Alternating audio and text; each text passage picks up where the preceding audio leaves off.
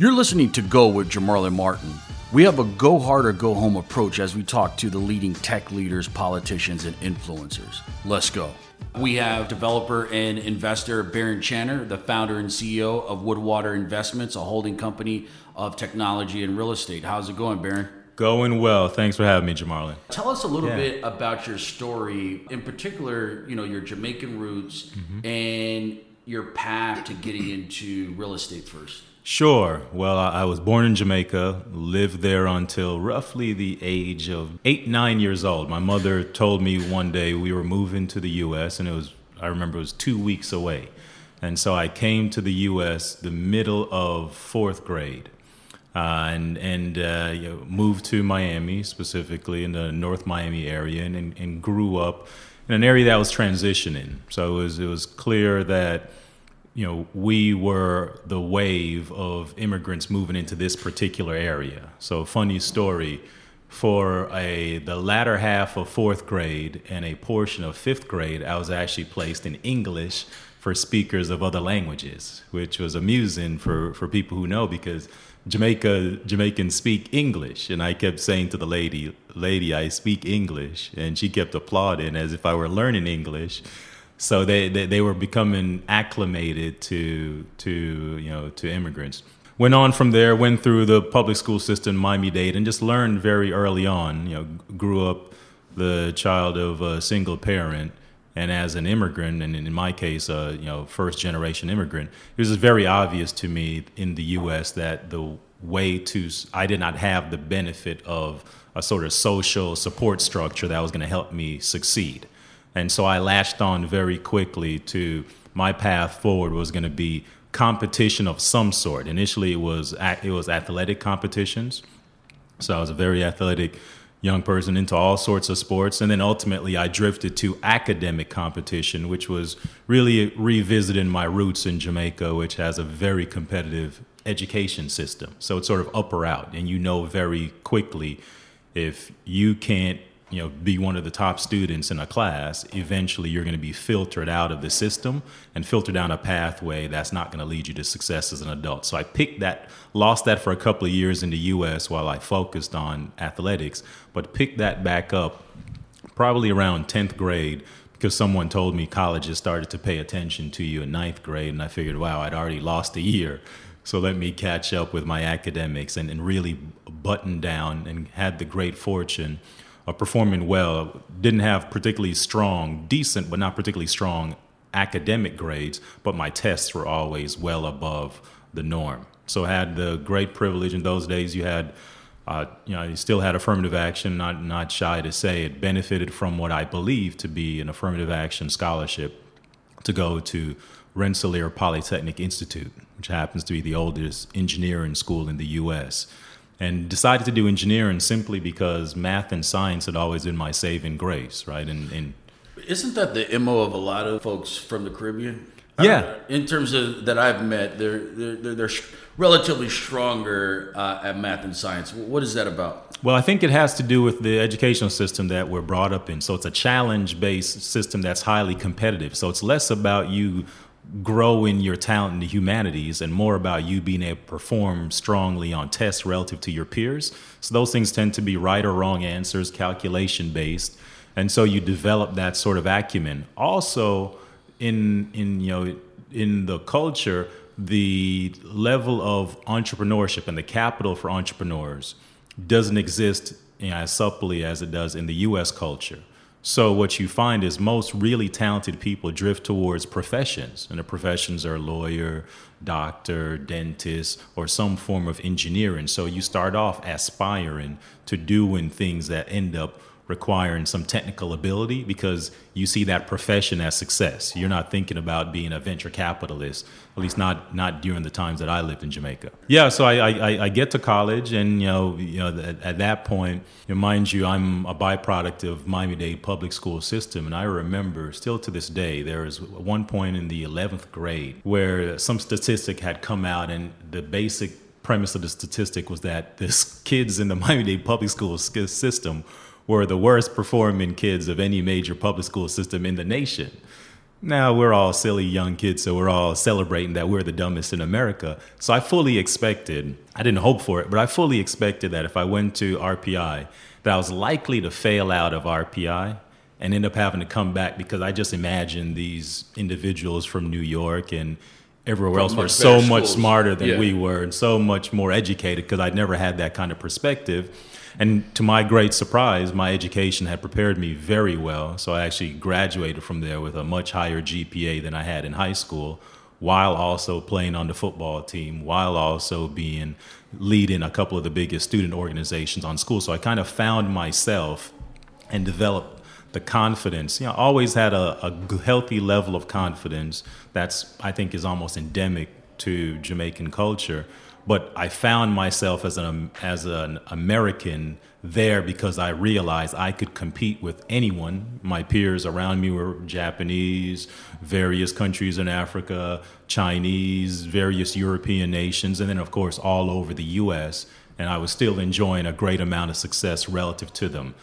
Got out of that and realized midway through it that you know while I loved engineering that really what appealed to me was computers and technology and the hybrid of that and business. So instead of, I had an IBM scholarship, I interned with IBM for three years actually. Ultimately, had the opportunity to pursue postgraduate education and still be affiliated with IBM. I had the great fortune of going to RPI, fully expected to fail. Um, I actually chose RPI because my best friend in junior high was from New York. He had moved to Miami and as we started looking at the list and I started figuring out salaries, I figured out that RPI was at that time the average graduate was among the top 20 highest paid on average and and also their engineering in the United States. In the United States. Yeah. And so I thought I remember the number was somewhere around forty thousand dollars, and I think my mother was making maybe twenty thousand dollars. So I thought, man, I could graduate college and make twice as much as my mother. That's the place to go to. Uh, so, two of my friends from Miami, we applied. All three of us got in. Two of us went. One ended up going to West Point. But while at RPI, I expected to fail out, and in part because you got to remember at that point I'm exposed through through athletics, so I you know competed particularly in wrestling against kids from all over but academically i'd never competed against other folks and I remember sometime around 11th grade, some statistic had come out. Have you used some of those wrestling moves on the street? Never used any of those wrestling moves on the street, okay, right? Um, go ahead. Yeah. Actually, I did use them to save a police officer once. So the police officer yeah. was being uh, looked like he was being beaten up by a really big guy. The guy had to have been 6'5, maybe close to 300 pounds. But the guy clearly was mentally impaired and not actually trying to hurt the police officer. So he was just throwing him off of him. But I figured at some point the police officer is going to shoot this guy. They're in my backyard because they had jumped the fence somehow. And I'm thinking the last thing I need is the police officer to shoot someone in my backyard. So I go out there and I raise my hands to the officer because I, I don't need him to shoot me, another black guy running up on him. Yeah. I said, Officer, do you need some help?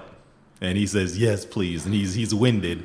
So I jump on the guy's back and literally just used a, a basic leverage move. I was shorter than the guy, and yeah. he was standing tall. Use leverage to bring him down, and then the police officer cuffed him. You know, so yes, I. Yeah, I can see a lot of people out there. Um, and be like, man, I'm not getting involved with that because I'm gonna mess around and get shot.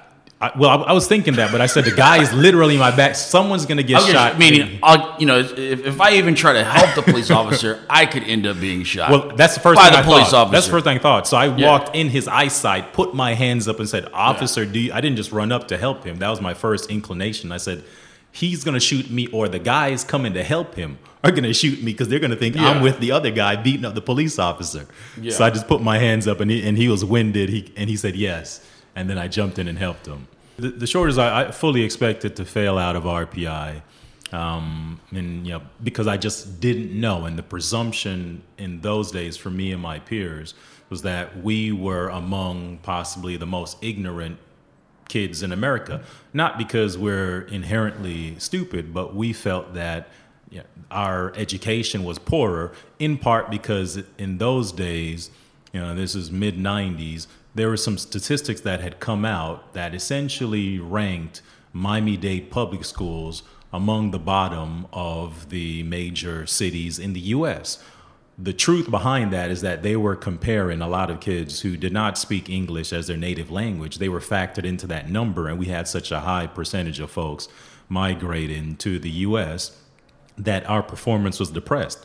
But to us, we just thought, you know, the kids in New York, DC, Maryland, wherever they're from, if they're not from Miami, they have to be better than us. And I knew that I was going to a very highly ranked engineering school and just figured there's just no way. That said, I'm an athlete. So, in my perspective in life, whether it be in sports or in a fight, is I'm not running, I'll show up and you're gonna have to find a way. So I just figured they're gonna have to find a way to kick me out of the school. They're gonna have to convince me that I'm not as smart as the rest of the kids. And to my great surprise and delight, that I actually ended up being one of the better students in the school and, and, and also applied myself because of that fear of failure in a way that allowed me to actually get a better GPA in college. I graduated, I think, with a 365 while also being on the football team, while also being working. the president. I didn't work, but I, I was a football team. I was the president of two of the major student institutions on campus and actually had a pretty healthy. Why were you privileged in a sense where you didn't have to work during college? No, I, I just literally, all, I just said I'm going to take, I was fortunate enough to get a scholarship. So I had a Okay. full scholarship, one. I was interning for IBM. Athletic, academic, academic, full, okay, got acad- full academic scholarship. I ended up playing football, but I, I did. I never wanted a scholarship because my cousins who had gone to college on track scholarships and other scholarships, I had witnessed that they literally were discouraged from studying in order to live up to their sports obligations, right? So I just I was never interested in that academic scholarship. Uh, so that took care took care of almost everything at the time I was also paying some you know some of the bills back home, but I was able to use money I was making during my internship for IBM. I was paid fairly well. I think the first my first pay was somewhere around 18 20 dollars an hour working full time for IBM three you know roughly 3 months during the summer, which was a pretty good number for where I was coming from. So I was able to use that and then I used credit cards as well. So I just I just wanted to focus in on school because my my experience had always been my mother worked three jobs, my grandmother worked God knows how many jobs you know, while she was an active adult. So everyone around me had always invested themselves fully in work, and that robbed them, even though they were highly intellectual people, robbed them of the ability to develop their mind and to start to work higher work. So from a, a young age, I developed a sort of disdain for you know manual labor. So I always said to myself, I'm not working until I can get twenty dollars an hour. So I never worked in high school. Now that meant I didn't have as many pairs of shoes or the same kinds of jeans or T-shirt as other folks. But I just always just said, "I- I'm here to change the game. Right? When my mother was moving to the U.S., it was obvious to me by the age of probably 11 or 12 that the reason we were here was for me to get to the next level and have that benefit the family. So I always just said it's going to be academics or sports. I'm What area in Jamaica is your family from? Kingston. You go to UPenn, Wharton uh, for business school. Yeah. And then you connect with Don Peebles, a notable uh, real estate developer. So I, funny enough, I actually connected with Don before going to Wharton. Okay. Almost didn't go as as a result of it. I was at that time I'd been in consulting. I was active What type of consulting? Technology consulting. So I was a systems architect for Accenture initially, and then transitioned. And I was working sort of pre dot com meltdown, which was probably February two, 2000. I was working for you know tech firms that were startup firms, but Okay, doing got it. systems architectural work. So that combined with local civic activism, I've always been just active in the community, exposed me to some fairly prominent lawyers around town and they learned that I was going to school, learned that I had an interest in real estate, and and one of them, I think I identified Don, but I was introduced to him by the the idea of Don by someone who said, "Hey, there's a black guy in town who's developing hotels. I know you're interested in real estate. You should check it out." So I checked it out and I was impressed by what I saw and reached out to his office and scheduled to meet him. This was before going to business school. And then we just decided to continue contact with each other. So, you know, he has to be worth uh, a, a lot of money at this point. He's already successful. Yeah. Why does you you kind of do you you you're not introduced? You just send an email to his office. Yeah, I just sent an email to his secretary and he responded.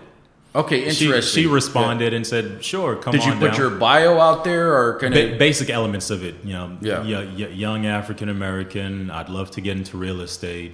I've been in technology. I'm at that point. I didn't know which school I was going to. I was considering a couple of options. I'm preparing to go to business school and intend to study real estate.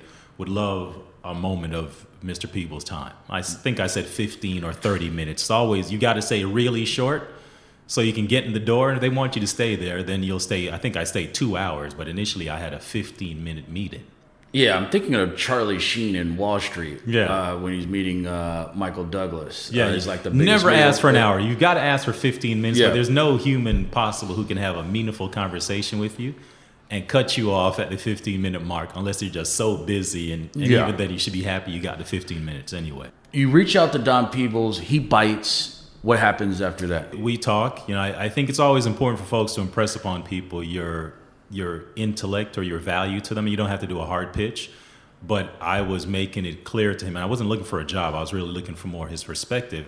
But I was making it clear to him that one, I had a passion for it. Two, I expected to be successful at real estate.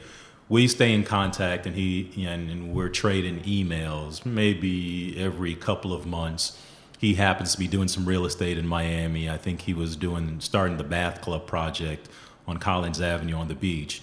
Invited me to come to the groundbreaking for that project. I went out and just stayed in touch. Thanks everybody for listening to Go. You can check me out at Jamarlin Martin on Twitter and also come check us out at moguldom.com. That's M O G U L D O M.com. Be sure to subscribe to our daily newsletter. You can get the latest information on crypto, tech, economic empowerment, and politics. Let's get back to the podcast. The Royal Palm came about, you know, and at least the, the opportunity for for Don and this issue about you know the Cuban community. There were no specific protests. None of this related specifically to Don, but the context in which this came about. Nelson Mandela is going on his world tour after he was freed. He makes his way over. I believe he had gone to the Caribbean. I, I, I think he had he'd visited Cuba, and then on his way around, he had come to he was coming to Miami to visit. For the Cuban politicians who were in power at the time, received tremendous amounts of pressure from their community to not extend a formal greeting to Nelson Mandela Because he met with Castro. not just because he's met with Castro, but because he was known to have been very friendly and, and they expressed mutual admiration publicly. In the face of that, I'm not sure what they thought personally, but as politicians, they did the safe thing, they felt, which was just not extend formal greetings to him. So Nelson Mandela lands at the Miami International Airport. The city did not formally welcome him. Uh, now, mind you, there are African Americans who are on the, the city commission as well, and the county commission. And then the, the larger community took umbrage to this. And coming out of that, some of the leaders in the community at the time put together the idea of a boycott. Among the many things they did was a national boycott of Miami Beach. And so, for probably two or three years, they, through their national networks, discouraged all African American groups from coming to Miami Beach. And eventually, What leaders were putting this together in Miami, this boycott? there are a bunch of them, but the two most notable would be you know, the two very prominent lawyers, H.T. Smith, uh, who is, is still around and, and, and affiliated in practicing law and also teaching, and then Marilyn Holifield, who is still around and, uh, and, and a practicing attorney. Uh, they were surrounded by others, but you know, they're probably the two most well-known leaders of that group, and they were, of course, connected at some level with the historical civic organizations, the NAACPs and the urban leagues. Not sure about the total composition of this, but they mounted a successful boycott. And Miami Beach, which had never paid attention to the amount of business they were doing with African Americans, started to realize that something was off in terms of the numbers. And then they learned that there was a boycott against The them. only thing that they, that's the only thing they understand. Right. You know, you, you hit them in their pockets and let's have a talk. Yeah, right. Well, I think you know pe- people r- respect is often attached to something tangible, right? And the most tangible thing for respect to be attached to is money. The intangible is I just like you, and so I respect you because I like you. Once they realized that you know what they had done was a faux pas, and that there was now this boycott, and it was hurting Miami Beach. Mind you, this is pre modern day South Beach, so we're not attracting a wave of Europeans who are coming to South Beach. We're not the destination for women who are getting married. It's really a rising beach. But is it fair to say that this is the black community uniting, being strong, and banging back against the white Cuban community in Miami for their treatment of Mandela or their political position with Nelson Mandela uh, and his alliance with Castro? Yeah, I, I would characterize it a little bit. It's like we're banging back. I think Yeah. I, I don't think it was targeted at one particular community. I think they were saying we have some But those are the people who are most agitated, right? Other folks are not probably going to be as agitated with an alliance with uh, Castro as the diehard Cuban, you know, community here in Miami. Yeah, well, I, correct. But I think it was it was a combination. So there were people who acquiesced to that, and the my sense of what those folks were thinking was, how could it be that in a city in which black people have been an active part of it since the beginning, that we've gotten to the level where your concern about about Nelson Mandela, whether we argue they're legit or illegitimate, your concern about him translates to you being willing to offend him in such a way to not even greet him at the airport after these circumstances. The black community took that as an insult to us. Forget what whatever you think.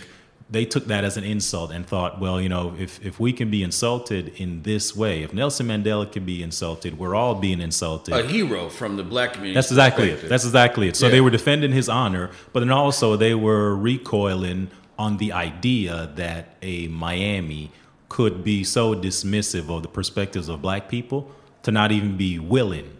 Do you think that situation with the Cubans and, and Mandela in Miami, uh, what, what was the date of that, uh, roughly? That was probably mid 80s. mid 80s. Is that comparable to recent events around Keith Ellison, uh, Tamika Mallory, uh, activists with the uh, Women's March, uh, black political leaders, activists coming, you know, under attack uh, from Jake Tapper and other folks about being in pictures with uh, Minister Louis Farrakhan, uh, going to Savior's Day to have dialogue with the Muslims from the Nation of Islam.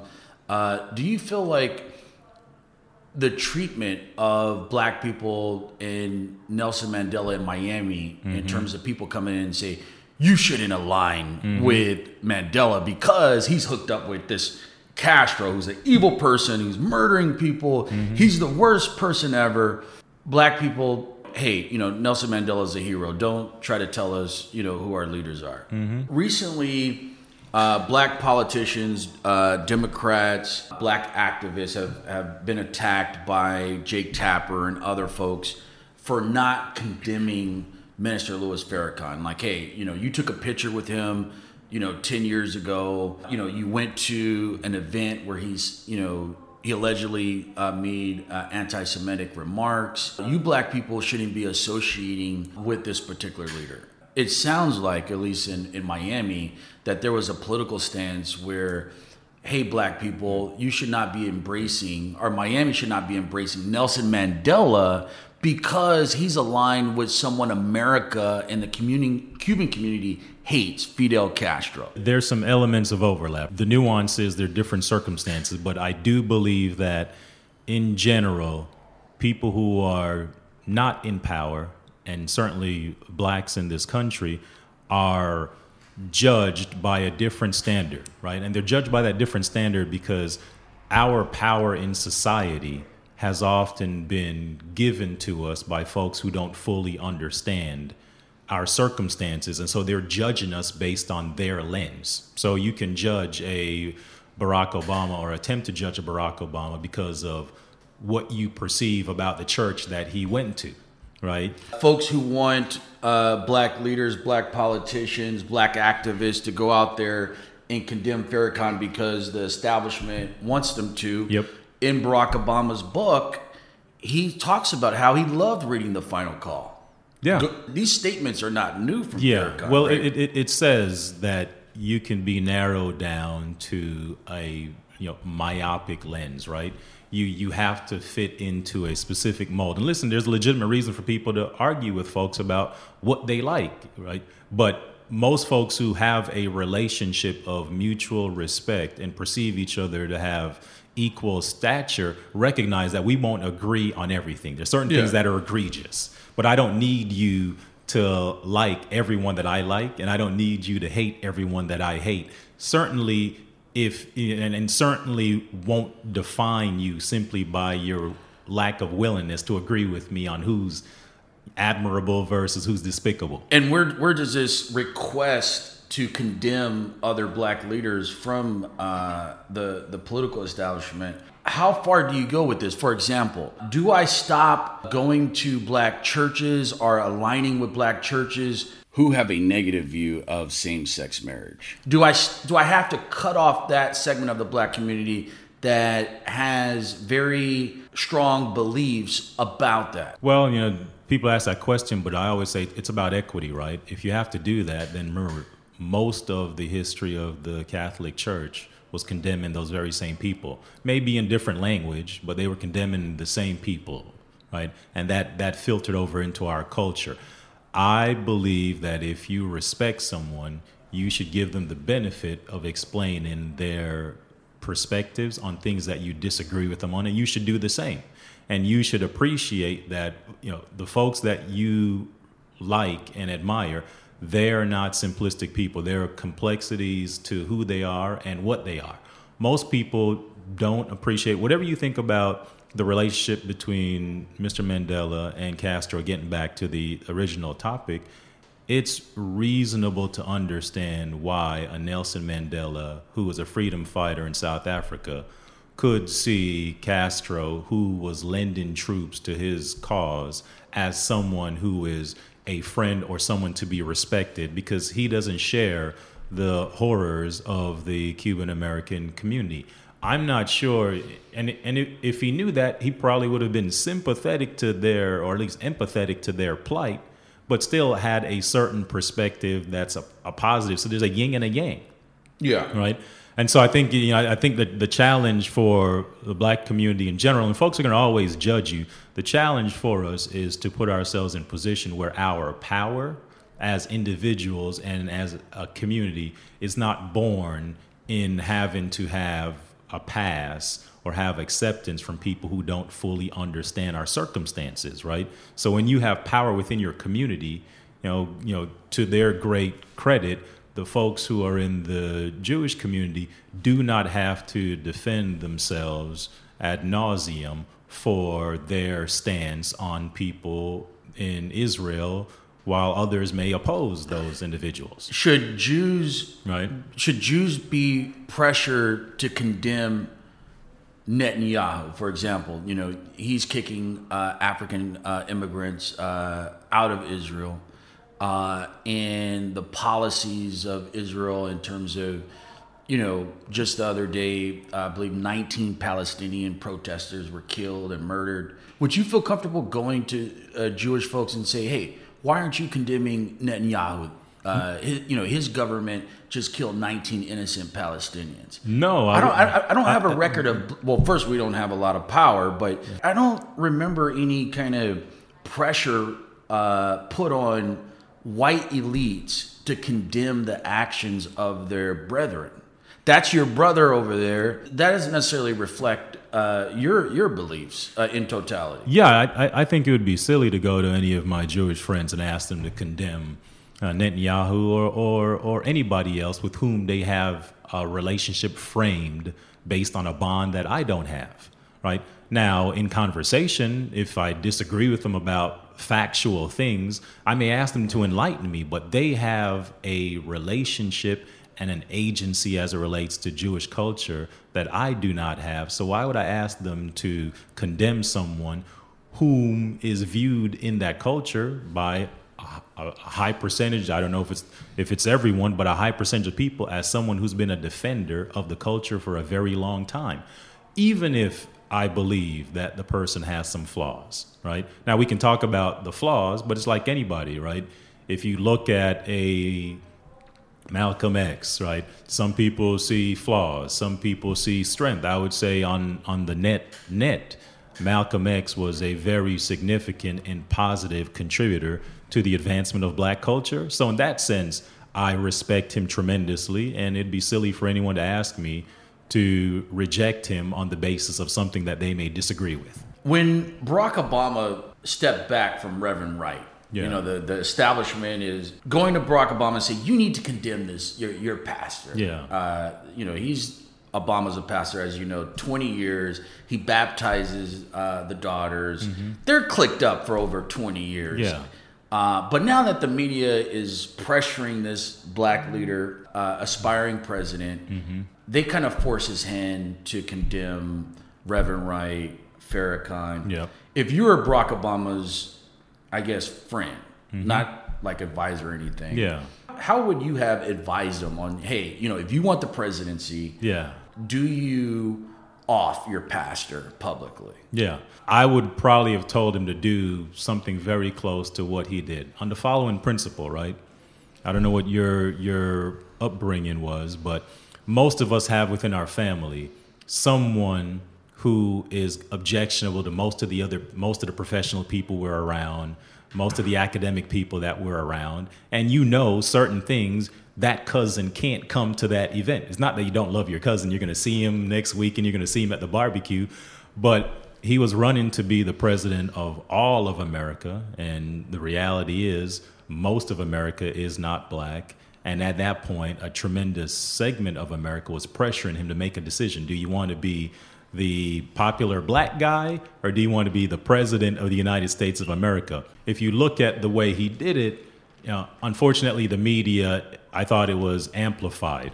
But the way that he dealt with it, to me, was not a, was not a very in a very insulting way. He tried to shake himself away from it, but he didn't completely disavow the guy. He just Well, Reverend Wright would say something different, right? Uh, he was so- offended personally. So I, I would yeah, expect and- him and to. the- from his perspective, Obama's just being a conventional politician. You got to kind of pick and choose your battles, and uh, Yeah. he picked his. because he want yeah and and because he of who he wanted to be and and who everyone was encouraging to be we all asked him go and run to be the president of the united states of america in which only 13 14% of the people are are black right so 87 86 87% of the people have a different perspective and now you're being asked to choose between a core black issue, a fiery minister who, you know, they were making certain allegations, or being the president of all. And I don't think he could have won the race without backing away in some shape or form.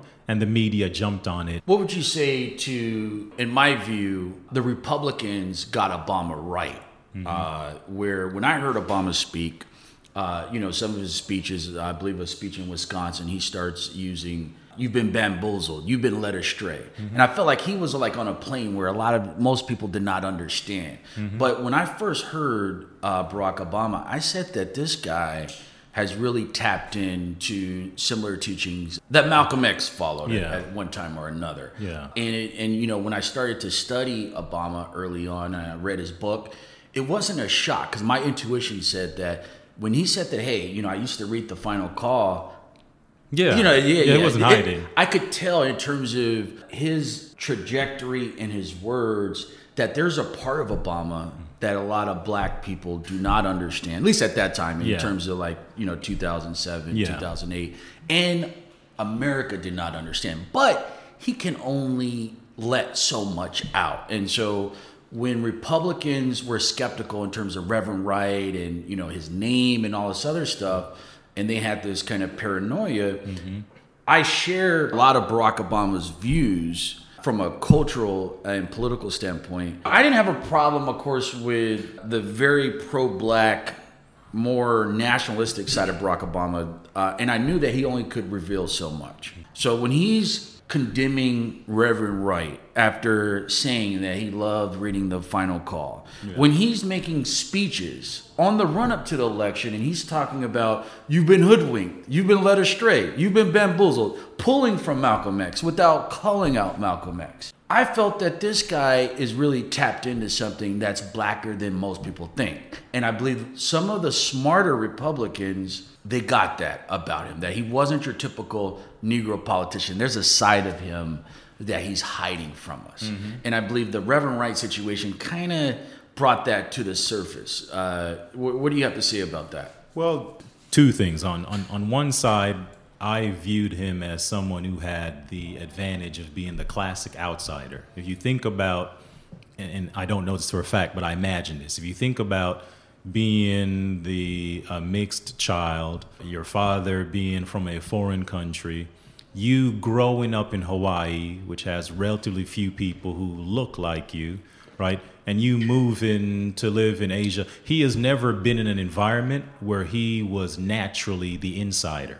So, probably his entire life he has spent observing the insiders and understanding how to navigate himself in, and that includes his relationship with with you know quote unquote traditional African Americans, right? So he understands a wide swath of humanity and he packages that. And so as a as a candidate, as a politician, he was being initially bottled into this is a black politician and that was being made to oversimplify who he is, what he is, and what he should believe. So, yes, he's familiar with Malcolm X. And yes, he's also familiar with, you know, with, with, you know, Buddhist philosophy. And yes, he's also someone who has probably listened to rock and roll. And yes, he knows of and and enjoyed Bob Marley because he's always been I I feel like he's probably always had to be an outsider and enjoy what the insiders are doing and find his way to navigate there. And you don't get there naturally. You have to study it and understand it. Would you cut off your pastor to, to run for president? The white establishment, Democratic Party is coming to you and say, look, you're not going to be able to, we're not going to back you on this ticket unless you condemn your pastor of uh, 20 years. Uh, this guy has really, you know, helped you spiritually. You guys are like family together. But if you want to make the impact that you want to make, we need you to off your pastor publicly. I don't know that he off the pastor.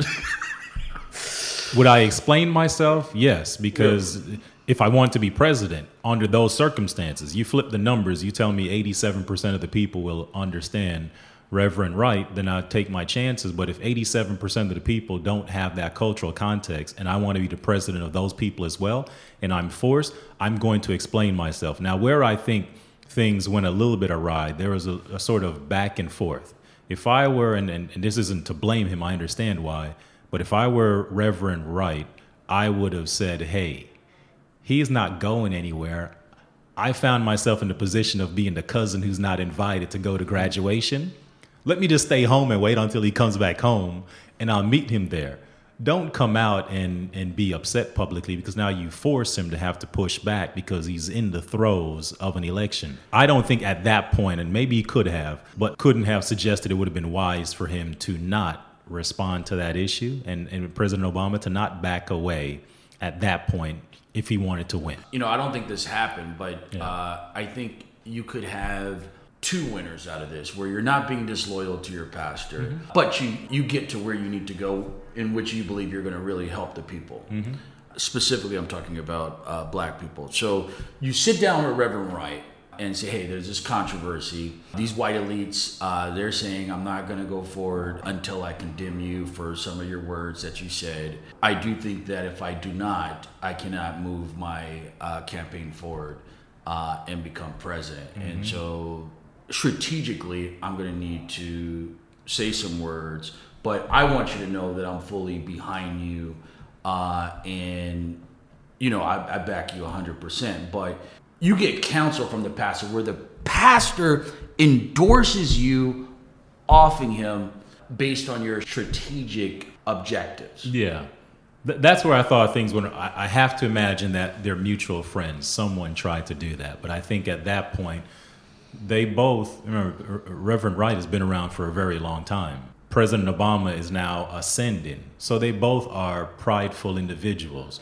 So for Reverend Wright to be put into a position where he's now being asked to go sit in the corner had to have been a difficult thing. And I thought the way he handled that complicated the matter a little bit because he came back and now you're popping up and it's like whack-a-mole. He's he I think he allowed the moment and his justified sensitivity to what was going on to influence actions that were never going to lead to a positive outcome. President Obama was not going to apologize to him at that point publicly. Yeah, at the at the time, I actually thought that uh, Reverend Wright uh, should have understood that we have a chance coming out of Chicago to put a black president who's from your community into office.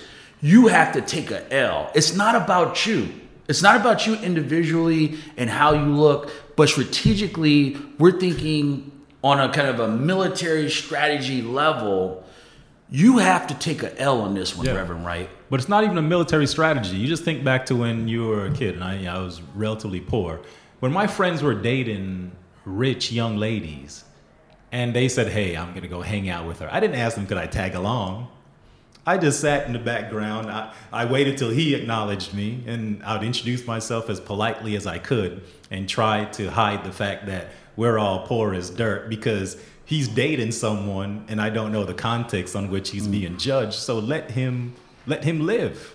He's he's still gonna be my friend. We're still gonna be hanging out in the neighborhood when he comes back from the date. So President Obama was not gonna stop being black. He was not gonna stop going to church, right? He's, he just had to be elected as president and it became inconvenient that. But, but do you think Reverend Wright represented the selfishness of that you find within black leadership where sometimes folks don't know how to take a L for the greater cause, where you individually may have to take a hit for the community to move forward, but but you can't go beyond how this Im- impacts you individually. Yeah, no, I, I, don't think he represented that because I, I think our community knows how to do that, and, and historically we've done it, especially around around generational issues where the elders have taken a back seat for the younger folks. Here, it's it's a situation in which we were now reaching a different plateau, right? You actually had a chance to be the president. Everyone figures I'm going along for the ride and now you're telling Reverend Wright he can't ride and he can't swear you in when it's time for you to to to get into the White House and he was being ejected at such a late stage. So I just think the moment was so big. The moment met the expectations and that turned into a certain level of tension. Had this been just simply I'm running for alderman in Chicago and listen some stuff is coming up. I need you to lay low I'm sure Reverend Wright would have just laid low, but he was thinking like your friends are always. If my friend was running to be the president of the United States of America, I'm thinking where I'm going to live, what position I'm going to be appointed to, and if he comes around and he tells me in a public way, "Hey, I have to separate from you," and I feel alienated after I campaigned for him, I'm going to feel a certain way. And I think Reverend Wright's his emotions caught up to him. But you know, if you, if you look at where they are now, if you actually ask you know, I'm, I'm sure there's some resentment there, but I don't know that the level, there's a level of disdain. So I think that's washed out. I'm not sure the relationship ever gets back to, to where it was.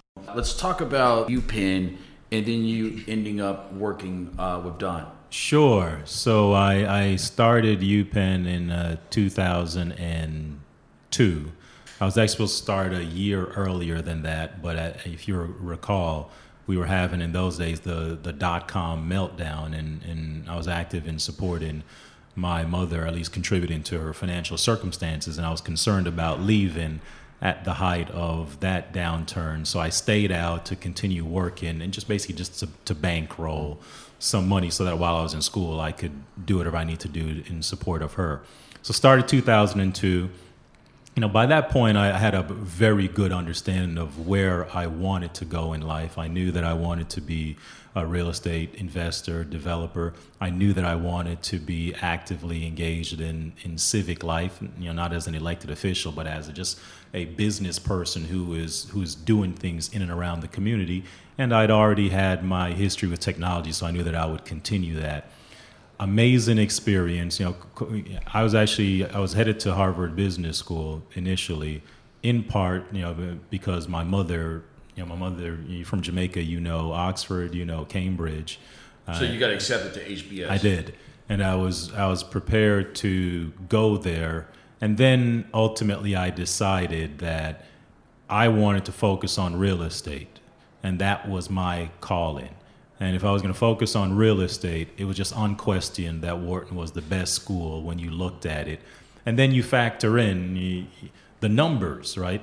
Harvard and Wharton are the two largest business schools around. So I thought, I'm not losing anything at all going to the best business school for real estate that happens to be one of the largest business schools that also happens to have an undergraduate network that is equally expansive. So I just thought this is going to be an opportunity to meet all different types of people. And you know, I, you heard anything about more psychopaths come out of uh, HBS than any other business.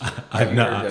I've not heard that. I've not heard that. I don't know. Is, you ever who said that? Anything about that? Who said that? Well, obviously they produce a lot of graduates, but yeah. a lot of fraudsters, okay. uh, criminals have gone through uh, uh yeah. HBS, and then the the, the HBS uh, folks that I've met, yeah, uh, they seem to struggle with ethics. Yeah, I'm not sure that you know.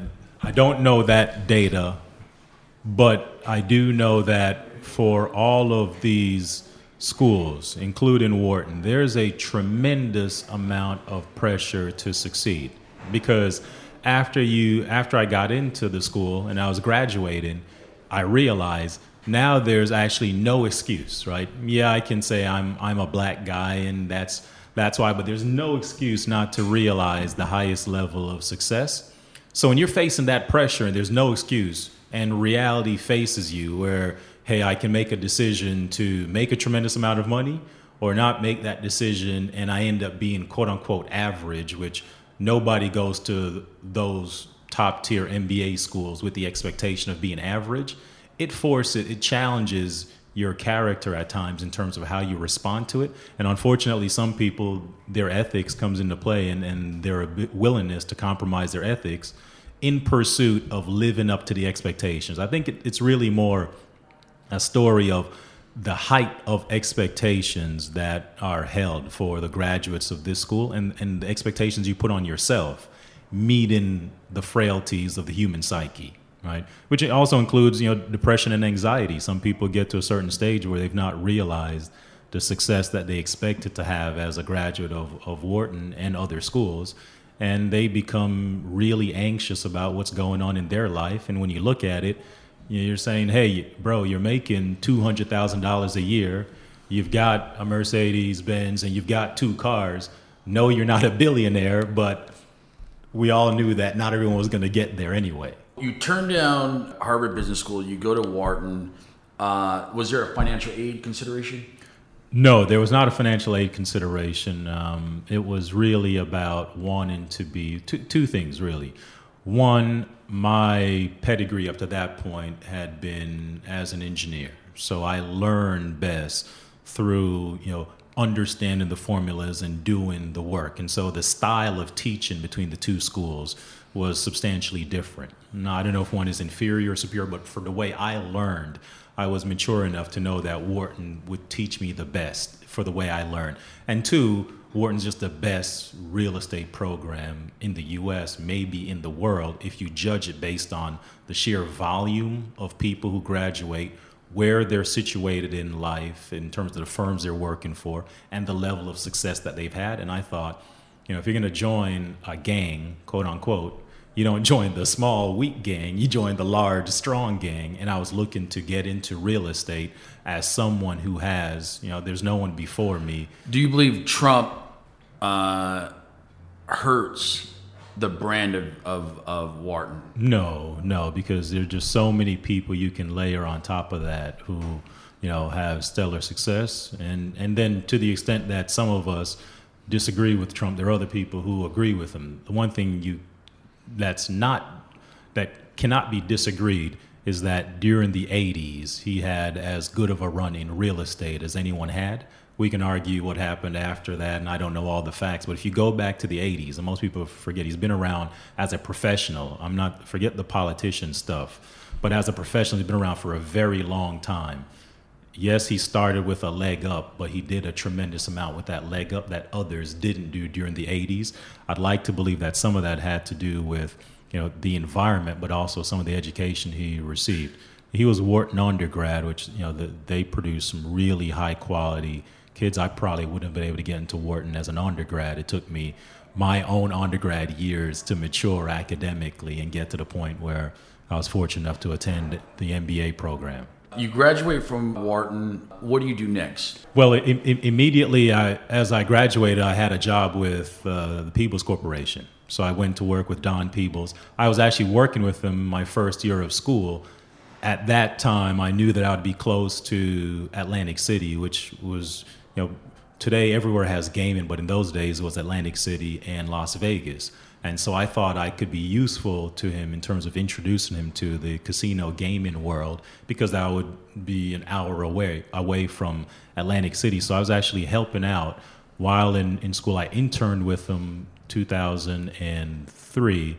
And then so I knew that I was going to, I almost didn't come back to school the second year because at that point I started to think, well, I already have the job that I want starting out. Mm-hmm. But then it dawned on me that you know it's kind of silly for me to miss out on the overall experience of the business school and actually getting the degree, given that I only have one year left. So I went back, finished up. Actually started, graduated on the Friday or the Saturday, and started working on the Monday. And what was your title uh, working with Don? My title then was I was a development associate. And so I, I, I made up the title. He asked me to make it up the role was effectively to support the underwriting of deals, so the financial analysis. But the title I made it, he asked me to suggest him what the title should be, and I gave him a structure that was analogous to the investment banking slash consultant world because I figured titles only matter to people who are paying attention to traditional industries, and I wanted them to appreciate that my level was comparable to someone from business school who had just gone into investment banking add some context of uh, the scale that Don Peebles uh, is kind of developing his, his footprint at the time you started working with them. His largest project at the time was an $85 million project, 80 some odd million dollar project, the Royal Palm. He was in the process of undergoing the Bath Club and that was probably a nine figure project about a 100 plus million dollars. So it was significant in scale. But there's an important part important lesson to this and something that you know I, I, I treasure from my experience having worked with don is he does not suffer from the perception that he is inadequate certainly not in business right? So his perspective is if that person can do a $500 million deal, it's all arithmetic and multiplication and division. I can do a $500 million deal. The reality of our business is that our business depends heavily on leverage, right? Other people's money. Now, some of it's your own, but the the business is about bringing your skill and your ability to make money to the table, finding a good project, impressing upon other people that you're a good bet and having them bet on you in the form of either lending you money, debt, or providing you equity. And so Don's approach to a billion dollar deal, he is not afraid of a billion dollar deal. True story at my summer internship with him. Now I'm very good at, at math and had always been. But the reality is how many of us actually multiply and divide with two commas, right? So you never actually do math where the number is a million or 10 million, right? So I'm doing math now where the number is tens of millions of dollars, and you find yourself questioning, well, what's 10% of 10 million? Is actually a million? Everyone knows that 10% of 10 is one, but you never actually do math that large and and so that that initially was daunting for me because you start to question yourself because you've never dealt with numbers that large that's not something don suffers from so to him even when we were doing the you know 100 million dollar deal in his mind he is thinking as soon as i get the opportunity i want to do a billion dollar deal. He's not thinking let's wait 10 years to get there. My discussion with Barron Channer continued in go episode number 14 let's go Thanks everybody for listening to Go. You can check me out at Jamarlin Martin on Twitter and also come check us out at moguldom.com. That's M O G U L D O M.com. Be sure to subscribe to our daily newsletter. You can get the latest information on crypto, tech, economic empowerment, and politics. Let's go.